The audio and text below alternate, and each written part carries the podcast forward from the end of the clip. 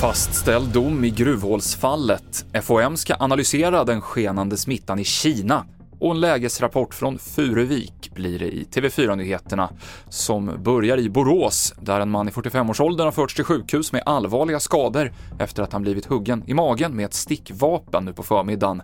Det var mannen själv som larmade polisen och en kvinna i 40-årsåldern har gripits misstänkt för försök till mord.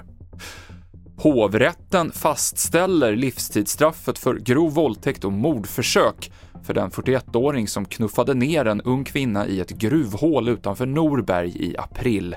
Kvinnan hittades av en slump av personer som hörde hennes rop på hjälp. Annars hade hon inte överlevt enligt rättsläkaren. Bevisningen mot mannen består bland annat av DNA-spår och att hans telefon kopplat upp mot master i det aktuella området. Vi fortsätter till Furuviksparken där 4 schimpanser sköts ihjäl i samband med att de rymde från sitt hägn tidigare i december.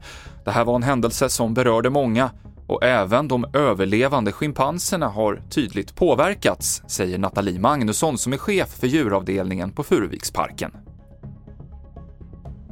Vi har märkt att de har faktiskt kollat efter de andra och just nu så försöker de bara hitta sig själva och de är precis som oss, alltså chockade och sörjer. Och på tv4.se kan du se de första rörliga bilderna från hägnet på Selma Schobbe och Maria Magdalena sen rymningen. Och inom kort kommer regeringen ge Folkhälsomyndigheten i uppdrag att analysera vad den snabba smittspridningen av covid-19 i Kina betyder för svensk del. Kina har släppt på sin stränga covid-politik och från och med 8 januari behöver personer som reser in till Kina inte längre sitta i karantän. Det har lett till rusning efter visum och resor utomlands och även rädsla i omvärlden för att farliga covid-varianter ska uppstå och spridas. Men för svensk del är det inte aktuellt med till exempel testning av resenärer från Kina enligt Folkhälsomyndigheten.